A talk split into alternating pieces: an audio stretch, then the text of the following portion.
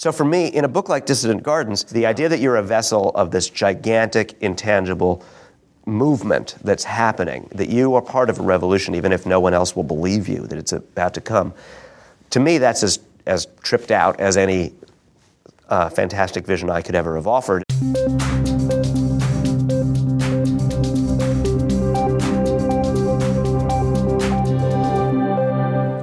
I'm Reihan Salam, and this is the Vice Podcast.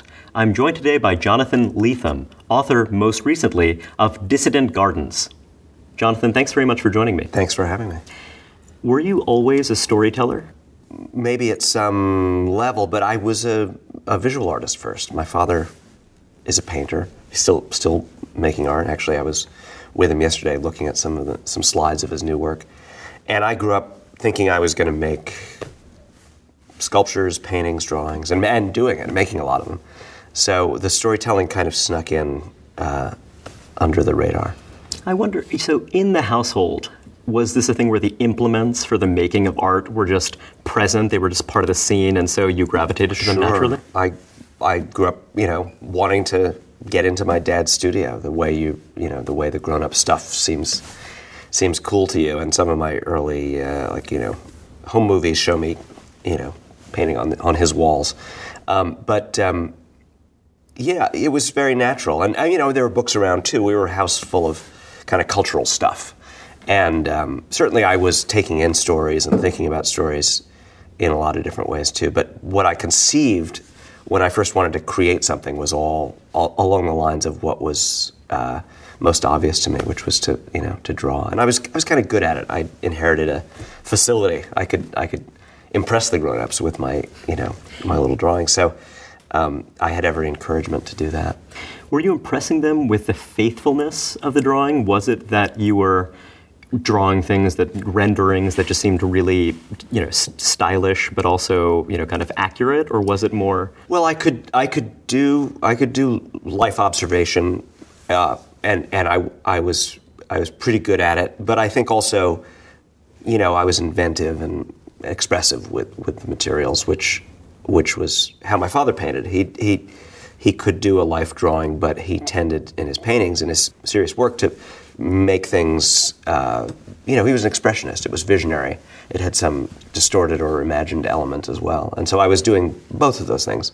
So you grew up in a household in which culture, broadly understood, was a central preoccupation.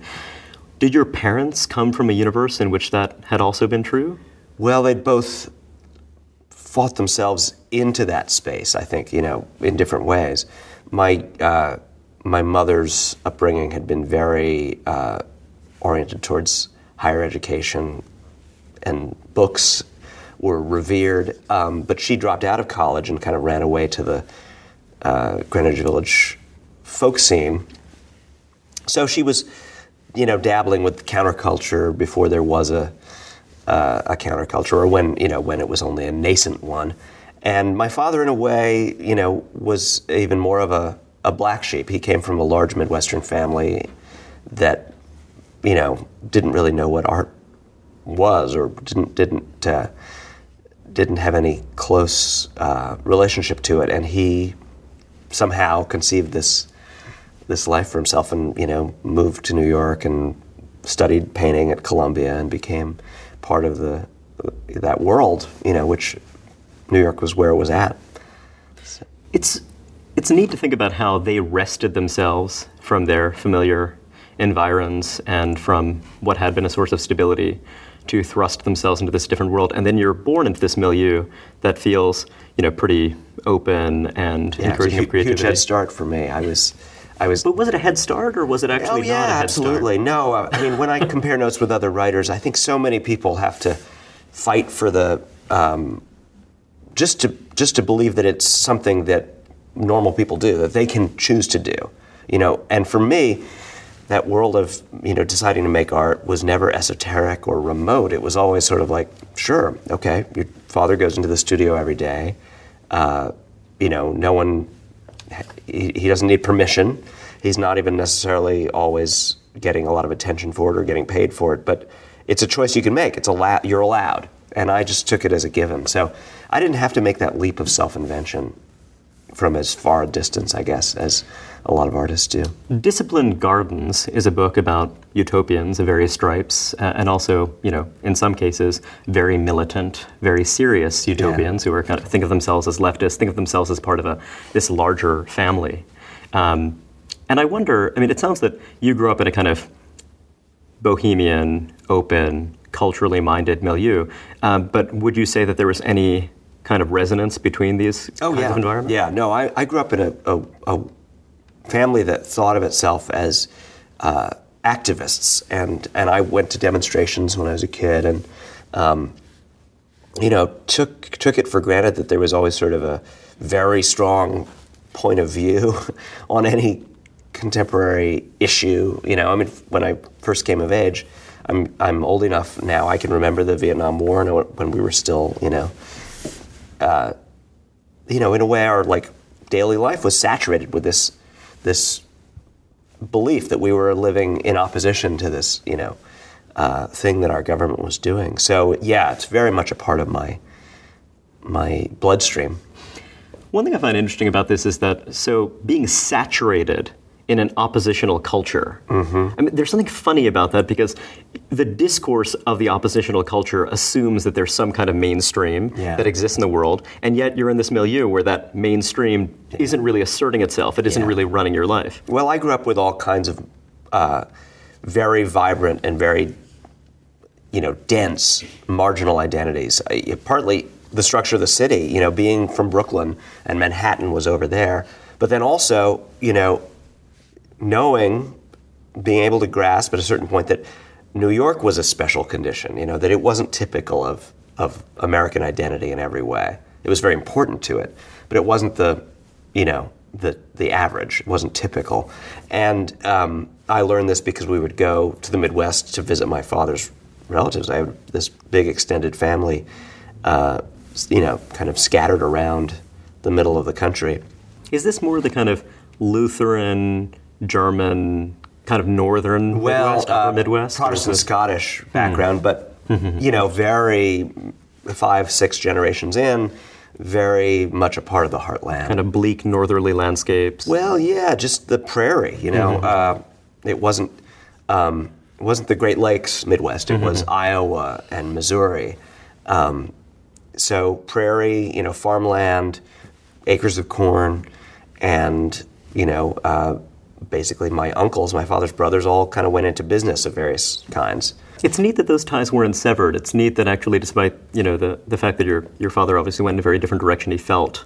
Oh yeah, no. Landscape. I mean, in terms of the the familial connection, he was never disaffected from his family. He'd he'd made choices that fascinated them, but it was a it's a very warm, still is a very warm, embracing, uh, sprawling family with a lot of different kinds of outliers in it. So, you know, my dad was just one of those. But there was never a sense of um, a rupture, hmm. and um, and I'm very grateful for that. It means that you know, compared to people with the kinds of affiliations that I wear on my sleeve, the kinds that people recognize in me, like being a New Yorker, you know, being a bohemian, uh, growing up, you know, well, not religiously Jewish, but in kind of the cultural Jewish mm. stuff of New York, that people typically look at me and think, oh, well, you don't know anything about what Missouri is like. Well, actually, I, you know, I, I know a whole lot about it, and that has has um, been a gift for me. But um, you know, uh, yeah, I was very conscious of being from strong, like strong marginal positions would be the way to put it, and that the counterculture in the years that I was first coming into consciousness, the '60s, early '70s, felt so um, unified.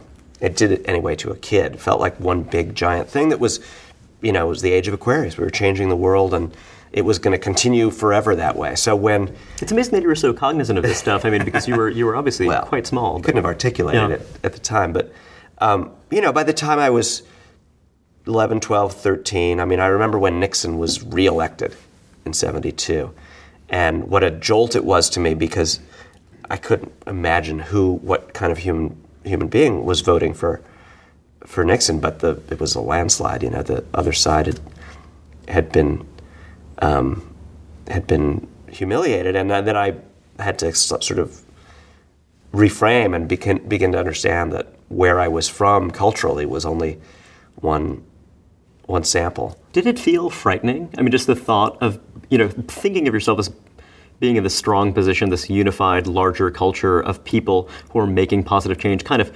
lionizing your own parents, even if only implicitly, Yeah. and the world of which they were a part, and then suddenly having this shock, and this takes you outside of that. Well, you know, every kid kind of thinks his family is the entire world for a while, but and, and every kid, no matter what their family is like, culturally or politically, how normative or how eccentric, uh, has to start to make that triangulation. Oh, like, wait a minute, my parents are really specific, and not everyone's like that. And there's a big world out there, and I could even like sample from some of the other stuff, but no, I was I wasn't threatened when I when I understood my parents weren't uh, in the total majority. I got it, but I was prone as they were, as you know, as people in the counterculture who you know who weren't children, who were just b- true believers. You know, when Reagan Reaganism comes along and the '70s rolls into the '80s, and some parts of what had happened got so you know, vilified, and there was such a powerful rollback. Uh, you know, what we now call the culture wars, right? And um, but also in putting aside like cultural signifiers, just in real economic terms, that you know, we weren't going to be an egalitarian society. That the kind of the FDR, Lyndon Johnson, you know, Great Society, you know, that we would end up here where we are with this like nightmarish you know, one percent, the disparity between the, the the rich and poor being so grotesque as it is now.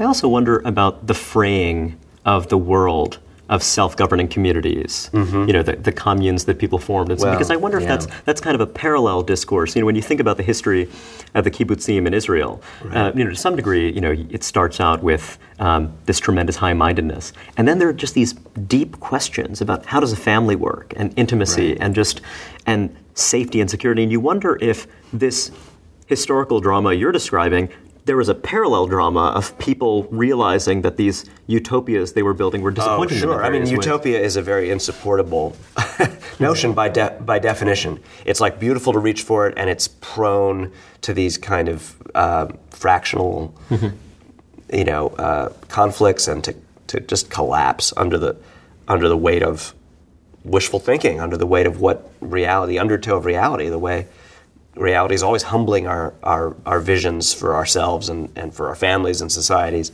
with all kinds of uh, hard lessons. But I also think that, you know, something you just were bumping against there in that, in that question, I mean, is a really huge change and a really hard one to define, but I think it's everywhere, is the, the slow incremental loss of the idea of the commons.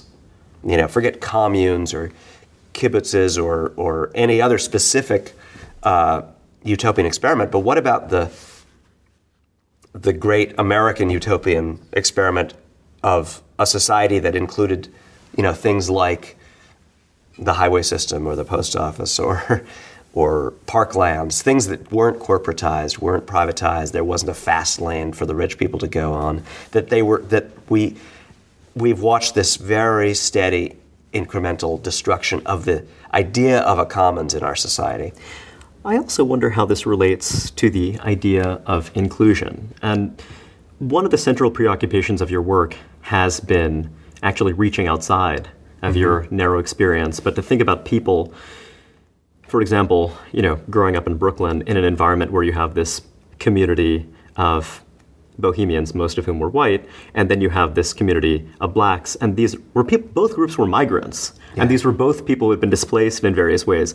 And then this juxtaposition, Right. and then this idea of how do we knit together some kind of common community. Yeah. And you know, one thing I wonder about when you're talking about, you know, this idea of the commons and of shared community, reconciling that with the fact that different people are going to have different relationships to these larger categories of the mainstream or mm-hmm. bohemia or whatever else, rooted in these different kinds of defensiveness and whatever else. I mean, I wonder, did you start detecting that tension early in life, and was this something? Well, maybe subconsciously. I mean, you know, or or I couldn't have named any of that stuff, but um, I think that you know, the idea of inclusion, the idea of participation, the idea of community was, I- you know, was thrust.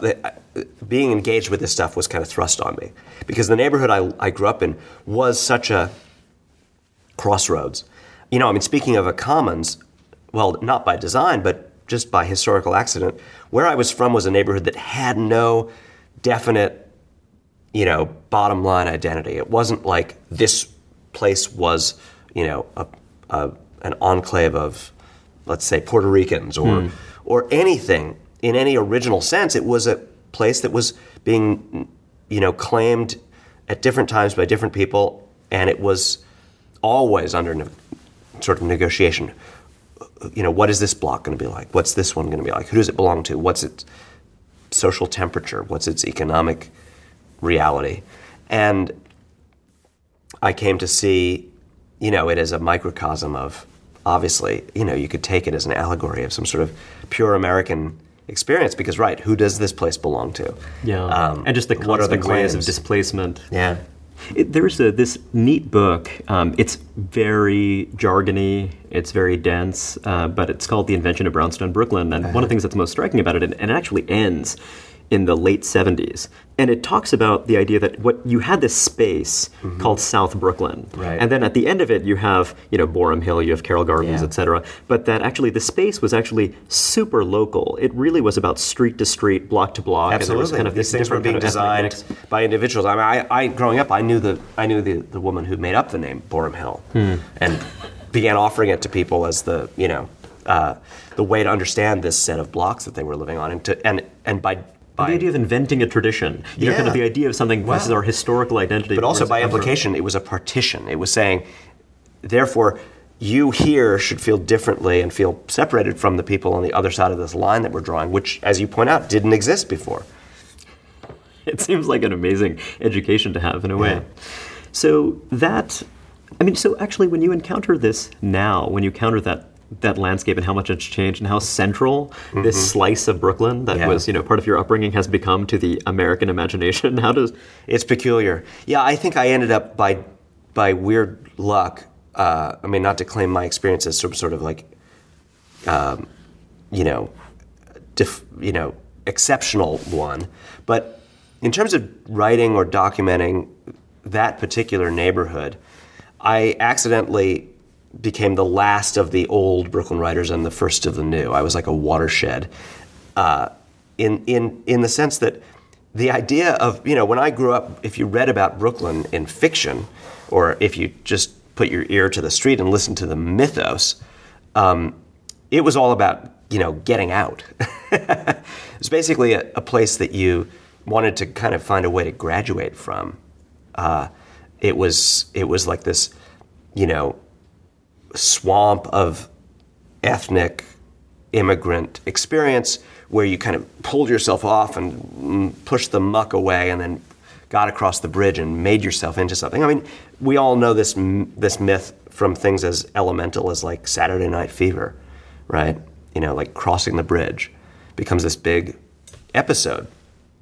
It, you know, where life could life could be different. You don't have to be bogged down with the the old expectations of the old neighborhood, and the fact that it's such a destination now and so so um, It's amazing also when you think about this slice of historical time we're talking about, because Mm-hmm. you think about the teens and the 20s. You have people in these teeming tenements, they empty out, you come to Brooklyn, you have breathing room, and yet suddenly within the space, in the, in the imagination of the larger imagination, and also in lived reality, it becomes the shtetl. You know what I mean? Or it just becomes, Yeah. you know, this kind of place of ethnic enclaves and Yeah. sort of this kind of tight control. And then that unraveling, and then the idea of it becoming a destination or something Yeah. like that. Yeah. So I mean, but it also the pace of change. I mean, the the stuff that I isolated when I was writing really directly about that gentrification is already itself ancient history. I mean, the the, the things that have uh, happened economically to well, Boerum Hill specifically in the last five years, it's changed as much again as it did in the in the period of time that I was trying to you know put my my brain around. It's it's it's gaudy now. I mean, it's really it's been taken to an absurd level where the the houses are you know all filled with movie stars because it's become like a fetish to live there, and that's different that's different again from just an ordinary gentrification.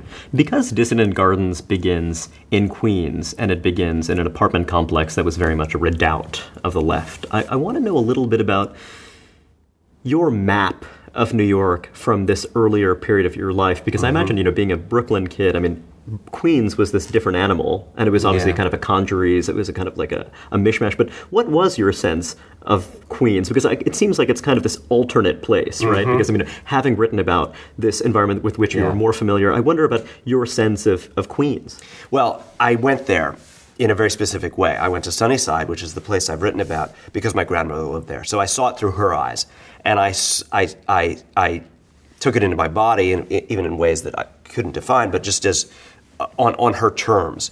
And she had a very proprietary, uh, you know, chip on the shoulder kind of air uh, uh, to her. You know, she loved the city and she was very proud of her identity as a New Yorker. She also found Queens, I think, kind of mawkish and embarrassing in certain ways. And she was, for I mean, just as a very specific example, she was adamant that none of that neither my mother nor none of the grandchildren would ever have like a New York accent. She mocked the kind of street, you know, the, the deep Queens or deep Brooklyn accent that you might hear. In you know what she what she wanted to do was in a way renovate you know her private experience and manhattanize her private experience even if she was in this suburban precinct um, but you know speaking as someone who's you know uh, intentionally and also inadvertently just absorbed a lot of the history and and and the underlying kind of uh, I'm not sure what to call it, you know, gestalt or mythos of New York City, there's a really, really big difference between Brooklyn identity and Queens identity. And that is that Brooklyn was a rival city with a separate center and a separate self definition. Now, it might not have thought, you know, it was at that time it would, be, would have been called New York. It might not have thought that it was the full equal to New York City, which was Manhattan. But it was nevertheless autonomous and very defiant and very proud, and had its own institutions. You know, its own, uh, you know, political corruption, its own, uh, you know, Its own great historical society, its own its own historical society, museums, its own, own great, civic, yeah. its own museum, its own great restaurants, its own everything, and then it, it was um, it was partitioned. You know, it's almost like a Palestinian territory or something. You know, it, it becomes.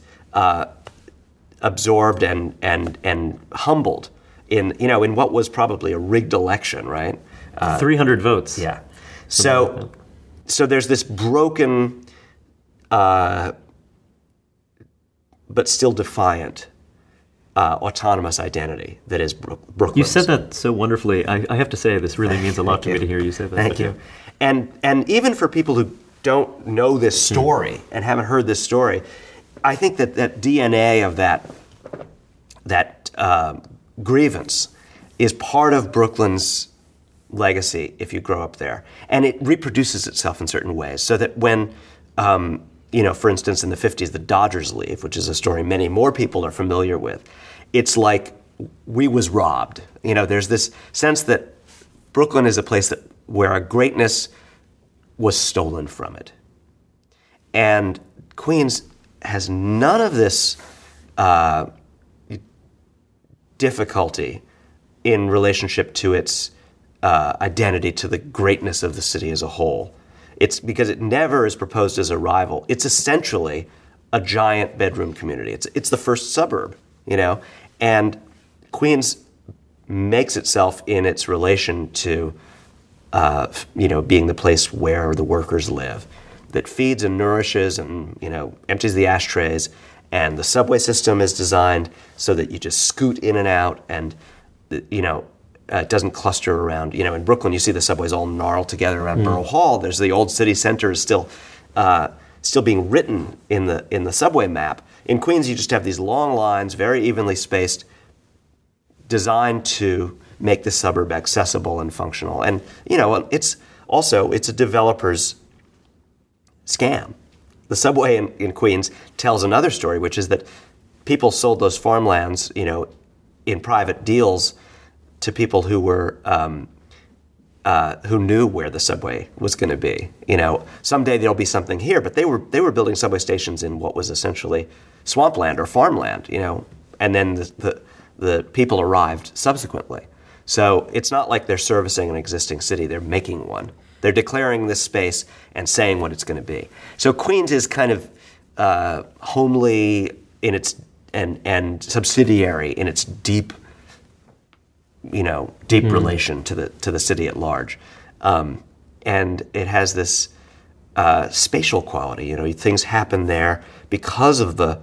Um, It's polycentric. I mean, I think that's one. it's polycentric, it, yeah. but it's also its its um, distinctive features all have to do with uh, what you can do, do if you're planning a, something while it's still all wide open spaces. So you end up with the World's Fair, and you end up with Flushing Meadows, and you end up with these giant cemeteries, you know, which you can't squirrel those kinds of things into an existing city. You know, Brooklyn and Manhattan were already too Yeah. uh, densely constructed, but if you're planning a place from scratch, you can allocate these giant. and then there are the interstices zones. and the, the things I mean, that you, kind you have of the airport. The airports is another one. you know? Absolutely, the classic kind of marginal or liminal kind of. Right. You know, I wonder um, when you were talking about your grandmother and her cultural aspirations, or rather her cultural standards and the rigor of those standards. Mm-hmm. Yeah.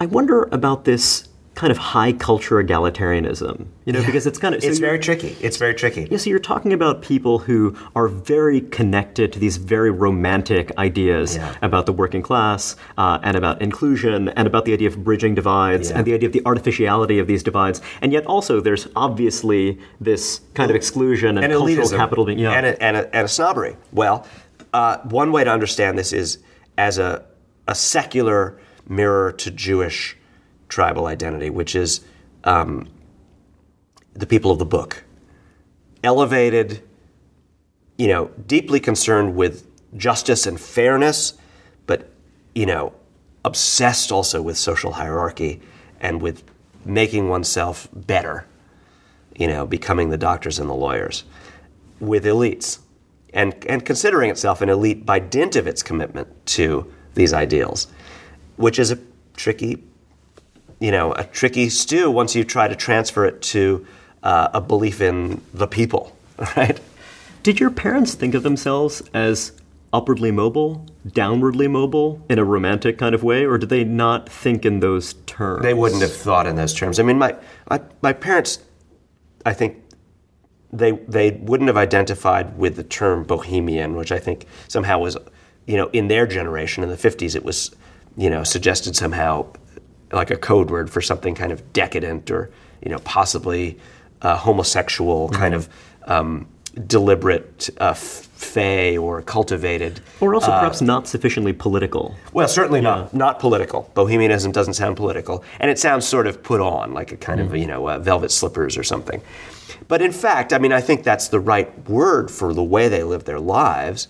Uh, they were what they identified with was that they were artists and activists, and the the commitment to a life, both making art and being on the front lines of protest, simply dictated what, yeah, I guess somebody might might have called downward mobility of a certain kind, but they weren't coming down from that far. You know, I mean, what they were really were were uh, anti-authoritarian, because the for people like my parents, the obvious avenue for self-improvement. I mean, they weren't going to become doctors or lawyers, and they weren't going to become wealthy by any other terms unless you know my father had the rare luck of becoming a famous artist which is you know he might have liked to but it doesn't happen to very many people but the way that people very much like my parents normally uh, stabilize gentrify enter the let's say the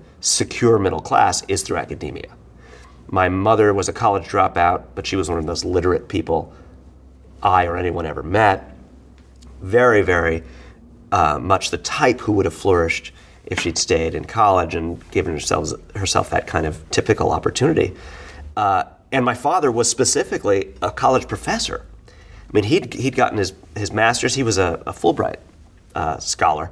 And in Kansas City, teaching at the Kansas City Art Institute, he basically lost his tenure track teaching position over his commitment to the uh, students against Vietnam. He lent he uh, they needed a faculty representative in order to become an official campus um, student society. You needed one one co-signee who was on the faculty. He gave himself to that, and then began counseling his uh, draft eligible students to run away to Canada, and lost his job.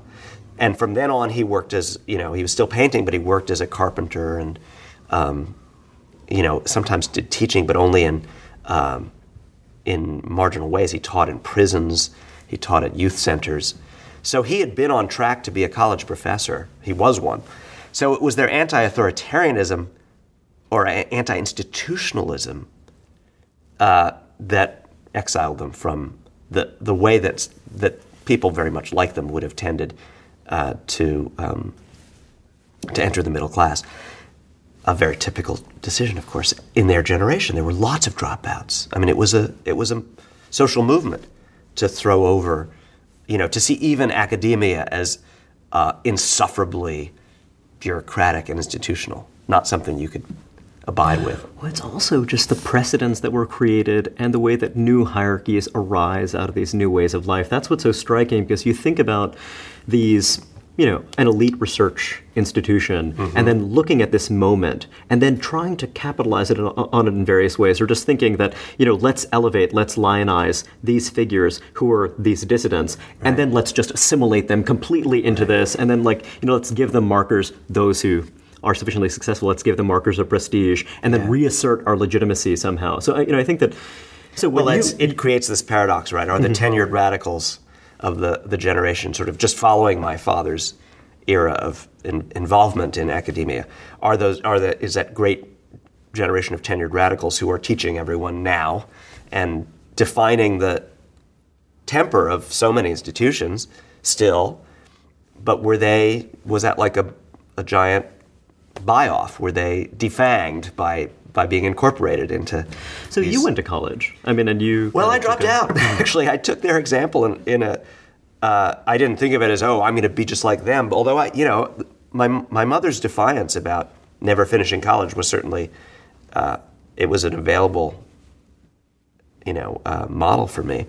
But no, I did. I was, uh, you know, a lot of ways I reproduced their uh, their mo. Did you start with high hopes? Did you start with uh, some? Well, uh, no. I think that in, I mean, I got into college. First of all, I was still a painter. I got into college with with a portfolio of um, examples of my artwork, and, and you went to a famously experimental. And I went to an eccentric school that I thought was going to be accommodating to my fitful relationship to you know I'd already been indulged in a way because I went to high school of music and art in, in New York City, and I was a, I was a success in my art classes and sort of in my English classes as well because I liked books. But I you know I stopped taking math or science at a certain point, and I got away with it.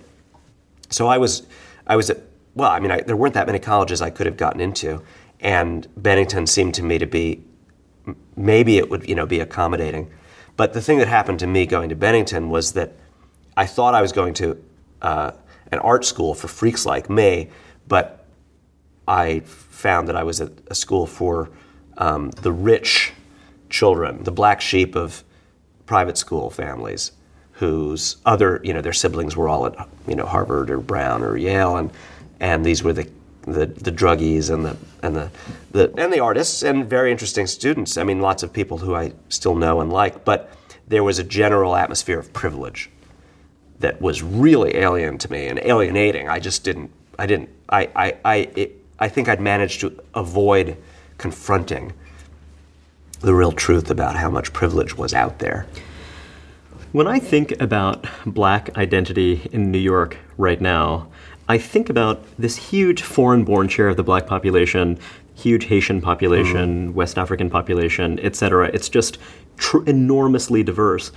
And separate from that, diversity in terms of national origin, uh, foreign born, etc. Yeah. You have this other parallel diversity of um, you know new identities, kind of you know post '60s, post '70s mm-hmm. move, and just the idea of having the freedom to be many different things. Whereas in Dissident Gardens, you portray this slice of Black New York. Mm-hmm rubbing up against this slice of, I guess, you know, leftist or bohemian, Yeah. non-black, you know, Right. white New York.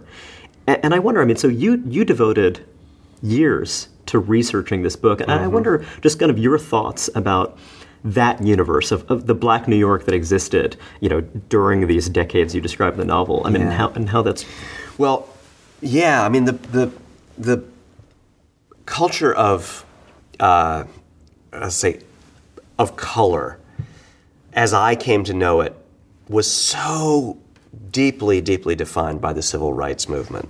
You know, growing up in the late '60s and early '70s, there was this. You know, I mean, the essential argument could be encapsulated in the the shift in energy from you know a, a Martin Luther King model or a Jackie Robinson model to a Malcolm X, you know, Black Panther, Eldridge Cleaver model.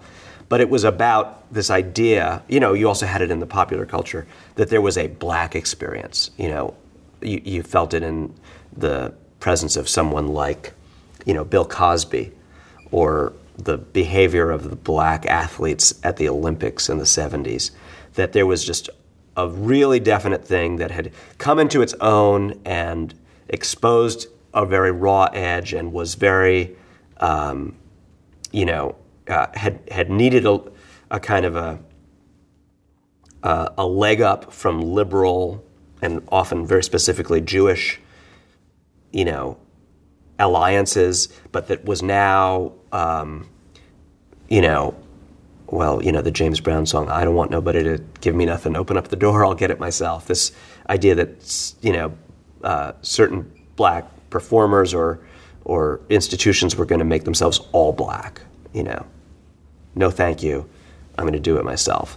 And um, so this is unfolding when you were a thinking person. I mean, when you were Sure, like an, an absolutely. early adolescent, you're seeing this happen. And, you know, I also think that one of the things I felt by the time I'd finished writing The Fortress of Solitude that I understood about the, you know, one of the, and dis, this is very true in Dissident Gardens, that, you know, when you're c- contemplating the 20th century in American life and the accomplishments of various revolutions or, or liberation movements or, or um, social movements for social justice or equality, they're always so distressingly uh, both a you know a giant victory and a, and a giant defeat, and the the way that the civil rights era became, uh, you know, this story that I grew up believing that my family was like an emblem of championing this happening, and it was so great. And now we were all going to live together, and it was all going to be great. An emblem of civil rights and social justice and Just- the idea of bridging divides. Yeah, absolutely. That that you know, um, you know, my parents had been at the March on the Mall. I'd been there in utero myself. I was born a few months later, right? Uh, it was my first Dylan gig, but um, that uh, that we were part of a story that included our black neighbors, and that they understood that and we understood that, and then by the time of the 70s and when I'm in school with kids from the projects, knowing in a way, of course, I couldn't have articulated it. It took me 30 years to even begin to s- define the questions, let alone have answers for them. That their lives were still distressingly separate, and that my options were so many, so much larger automatically, and that you know poverty was accomplishing so much of what the Jim Crow laws had been been in place to accomplish uh, w- without the help of the laws. That there was an underclass, and it was so extensively black, and that this wasn't going to change because of our all our good intentions or congratulating ourselves for, you know, um, having a, you know black people in baseball or on our television set. That that wasn't the same thing as the lives of all the people that I was in school with, but was still I was still so separate from, in terms of trajectories and and opportunities and self possibilities for self definition and self invention. That that the promises were so disastrously you know, the promises of the civil rights movement were so unkept as well as, you know, uh, manifest. It's, it's also interesting just to think about how oppressive that idea of a shared identity can be, not to everyone, but to some. Mm-hmm. And just the idea that, and the responsibility that flows from the idea of solidarity. Because, you know, my broad sense is that when you look at the landscape of early 21st century America, you are not necessarily delighted by the inequality and whatever else. You certainly Yeah. don't sound particularly stoked about it, one might say. uh, but, you know, another way of looking at it is that when you think about the fragmentation of some of these identities, and you think about the demands of solidarity, Mm-hmm. and the idea of being liberated from some of those demands and being able to carve out a different kind of space and what that means in terms of subjective human freedom. And it just, you know, one, uh, uh, because I wonder, you know, one of your characters, to be a black police officer Yeah. with a family, a police officer of all things, uh, and the and the burden of that, and then to make this break. I wonder where the inspiration for that came from. I don't even mean in any biographical sense, Sure, but just I mean sort of in terms of Yeah. Well, I mean, I, I think that I I became very in, identified really powerfully with, I guess, you know, the singer in the Fortress of Solitude is another one of these characters. The generation of black men whose who who's who were, would have been the fathers of my friends, and who were given this in the 50s, early 60s, given this opportunity to claim full. They were told they were being given the opportunity, to have sort of the Jackie Robinson moment, right? To assume adulthood in this new society. And how devastating so many of those lives were because of the legacy they'd grown up inside and the perplexities of what was still incomplete, what is still incomplete, and and yet, you know, and we're talking about people like James Brown or Richard Pryor or you know or the anyone in the generation uh, in the in in the government, you know, the the Colin Powells or or you know, or a police officer in New York City who aspires to be more than a beat cop, you know, like like my character, but becomes a lieutenant and becomes you know, a figure of authority, even as he walks down a given street in Queens or anywhere in the city, probably, and absorbs the hatred and disdain of, you know, mediocre, you know, human types who nonetheless believe they can basically lord it over any black person. And he has to somehow conjure up the dignity to invest in the authority that his job awards him, but it's like a daily construction job to to to take that role, to take that place, to shrug off the uh, the legacy and the exhaustion. and the exhaustion. Yeah, and then yeah, you know, so he's he's a character that means a lot to me. Uh, he's you know he's almost the loneliest character in the whole book, and it's a it's a book with a lot of lonely characters in it.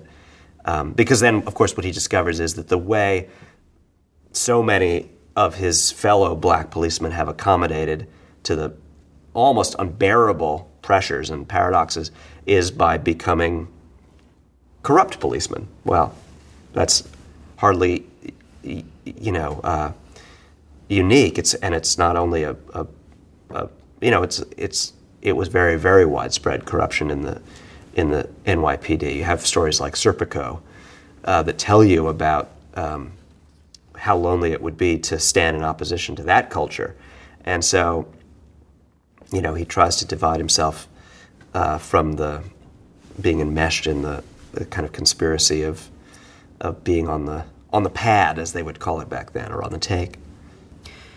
And his son is someone who, in many respects, achieves this kind of esteem that's offered to someone who enters the institutions, who gets an Ivy League degree. Right. And so, you know, this kind of esteem that was just out of reach, that seemed to be this promise, this promise is realized in the next generation. Yeah.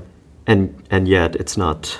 Well, yeah, his son faces the the horrible uh, crossroads of realizing that no matter how articulate, how uh, indignant, how prideful his um, his intellectual, you know, uh, identity can be, and he's you know he's a kind of a commanding intellect and and um,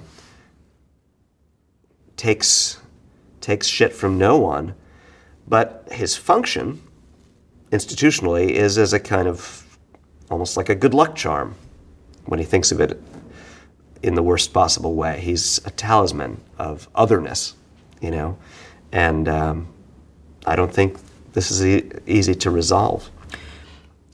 And the indignity that flows from that sense of not Yeah. being treated as a person, but rather as a talisman. I wonder about you as a writer and how you think about bodies. I, specifically, you know, so the character we were just discussing, uh, Cicero, he is fat.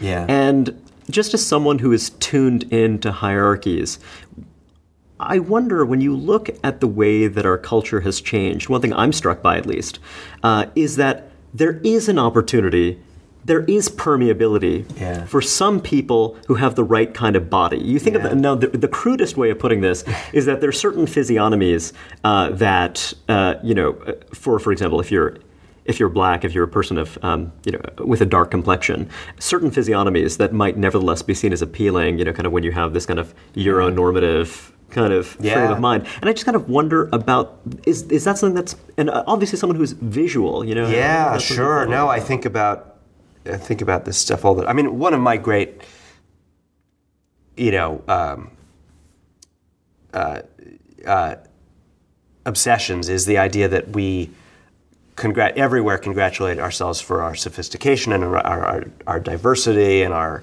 you know, uh, kind of postmodern irony and cynicism and jadedness, but actually we're extremely innocent and Victorian and deeply conformist culture right now in many ways, with this like a kind of veneer of sophistication that is the enabling, you know, gauze that we that we peer at at, at ourselves through. Um, but um, You reproduce the hierarchies, you reinforce Of the course, hierarchies. they're so You recruit the, yeah. those who fit naturally into them, yeah. And then at the same time, I, yeah, I, you asked about bodies, and I do think about the. I mean, you know, the the great. Let's let's you know act as if we all know what what what this is. It's been, you know, uh, discussed in various frameworks. But the great Jewish Black Alliance, at some point, breaks down along, in some ways, along a very raw physical you know, crossroads where the Jews can assimilate to whiteness and the blacks can't. The bodies say we're not we're not in this together anymore.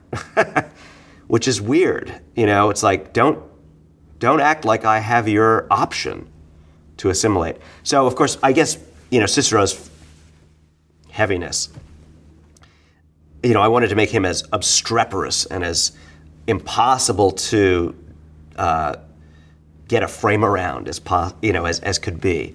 For himself and for the reader, he's like a a, a big problem. so it's a way of, of manifesting the, the bigness of what a problem he is, right? And um, but I think I guess I think about this a lot. The feeling as different, as much a dissident, as alienated as I do, and yet having, you know, I mean, right now I'm, I'm, I'm dressed in certain ways that demarcate uh, that I'm not like a businessman, right? And I've got my, I've got my little stubble, but I mean, It's I, almost official. It's I could- almost a theory. Maybe, you- yeah, maybe. But I could also, you know, uh, go to Brooks Brothers and get a razor, and I could probably stroll into, you know, I mean, my otherness is not born by my body. I don't, whatever I identify with or however I feel in relation to the society at large, I'm not saddled with, you know, uh, that experience, and I and I, and yet I think about it all the time. So I I guess I made a character who claims you know about five different kinds of. He's like a a, a multiple disaster site of uh, you know, unbidden Yeah. otherness, and he and he yeah. pushes it farther. He grows the dreadlocks, you know. Yeah, I mean, it's it's when you think about the idea that, gosh, if only you accommodated us along this dimension, you know, then you would be welcomed with open arms, or then you know this, Yeah. and you think about you know that. I I ask about bodies partly because.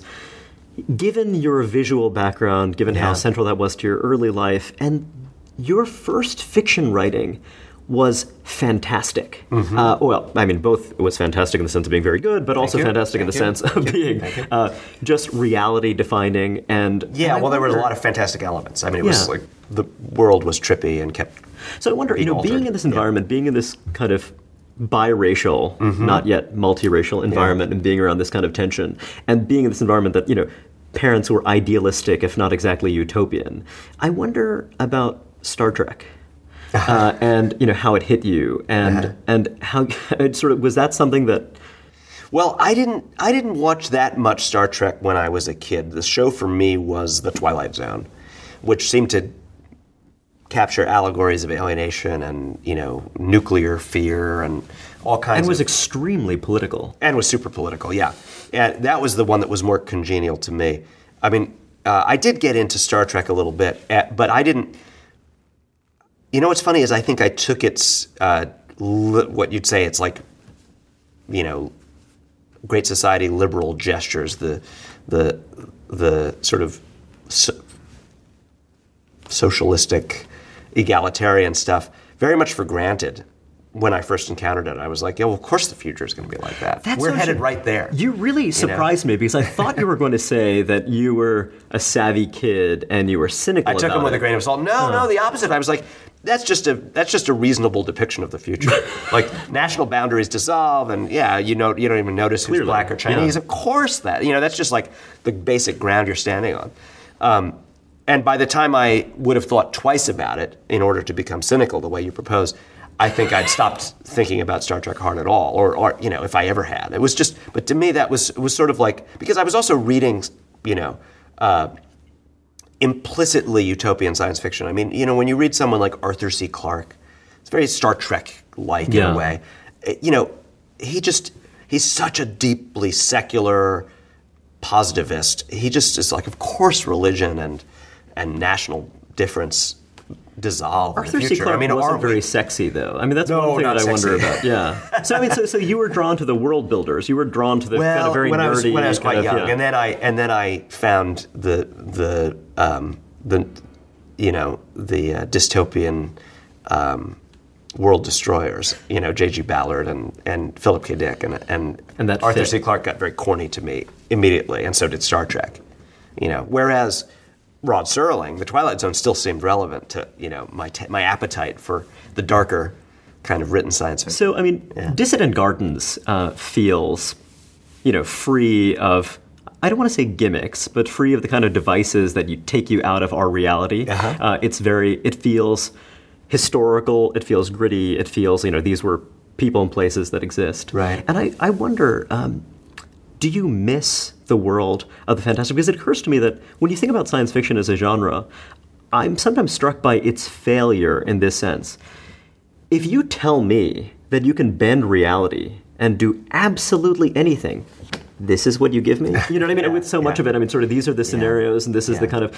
Uh, well, it's hard. It's hard to live up to that promise, as it is in surrealist painting. You know, like ninety percent of which is like a little trompe l'oeil trick or something, and then every now and then you really are. You know, Max Ernst will make an or Dick Dick makes an image that does take you to a really another uh, experience. Those are hard materials, hard methods to to to maximize. You know, What I'm saying is that I want you to write another science fiction. Good. Well, I mean, I just did in Chronic City. I think that was a total vision for me. It's a big. It's a as as big a gesture in that direction as I've ever made, and I don't see those things as being off the palette. You know, I'm just adding other kinds of tonalities, other things I can do.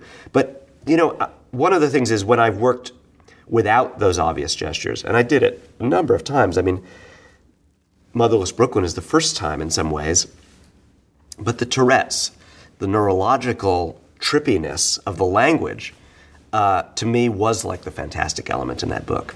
And that's what I've come to see is that I like to work with, uh, uh, you know, a baseline prosaic reality that we all can, you know, that we all, the consensual world, and really evoke it and really make you feel a lot of mundane stuff like recognition stuff. Oh, yeah, it's really like that. And then also have this field of the dream life or the distorting field of the visionary material in some form that is an equal pressure on the character's experience, something intangible, something esoteric that they believe in as deeply as they believe in this. It also speaks to lived experience. I mean, Well, I think it when you- is. When you think of just about the just the inescapable unknowableness of any other person, and just I the agree. idea of doing something to kind of illustrate it. That's it. The real contains the unreal. So for me, in a book like Dissident Gardens, just as the neurology and the language was the field of distortion in Motherless Brooklyn, so I didn't need a rocket ship or a werewolf or something in that book.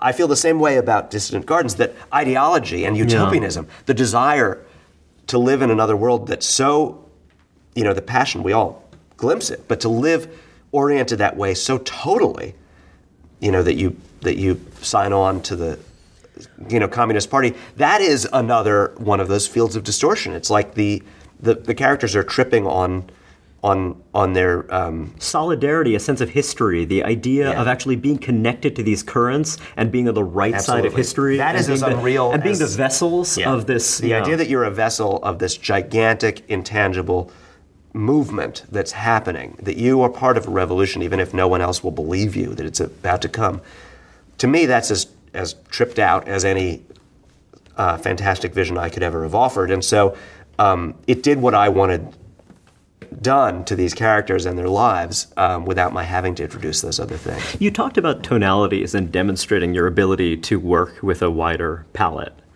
Uh, and I wonder, what do you think of as your project? I mean, do you think of yourself as having one uh, in terms of just, is it something about a process of education and discovery for yourself? Is it, I mean, Yeah, well, I, education is a word I'd probably always flinch from, or ed, edification.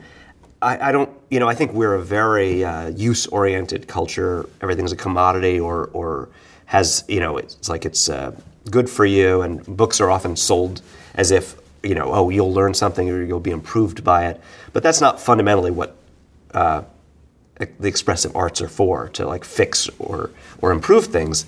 They're to um, make new things exist that don't exist, and that's my project. I mean, if, if I if I could make it as simple as that, it's to make books that only I could have made and that are uh, utterly surprising, each unto themselves. You know that uh, nothing I did before could predict this next gesture, and that I myself am in a state of amazement and excitement when I'm making it. That proves to me that I'm not just going over old ground or shooting fish in a barrel. The exploration is its own, you know, um, value, and with the result, you hope of, a, a, you know, leaving an artifact behind as evidence of your exploration that is, you know, uh, thoroughly fascinating, involving, uh, consternating, you know, that but that can make people feel an experience that n- you know nothing else could could could produce. And I also wonder about activating some natural, if buried, if suppressed tendency towards empathetic imagination because you know it just occurs to me that you know your efforts to describe this world that was not something you had personal and direct Yeah, access to yeah. but specifically the black New York as portrayed in Dissident Gardens in a book like this, and, and, and this links it very strongly to Fortress of Solitude specifically, I think there is another value, you're right, that I've added into my, uh, my baseline wish to make extraordinary artifacts. And that other value is, oh, kind of witnessing. That I want to say, life was lived thus. People really were this way. I know it, and I'm going to make you feel it. Uh, and I think in both of that's what takes those two books, this new one and The Fortress of Solitude, and moves them into another place where it's not that I have a, I'm not writing like a historiography or I have some thesis about history or the city that I'm trying to convince you of. There's no answer, but that just I'm trying to produce evidence, witnessing evidence that life, these kinds of lives, have have have very recently been lived, even if we don't know how to name it or or or talk about it easily. Thank you very much for joining me. My pleasure.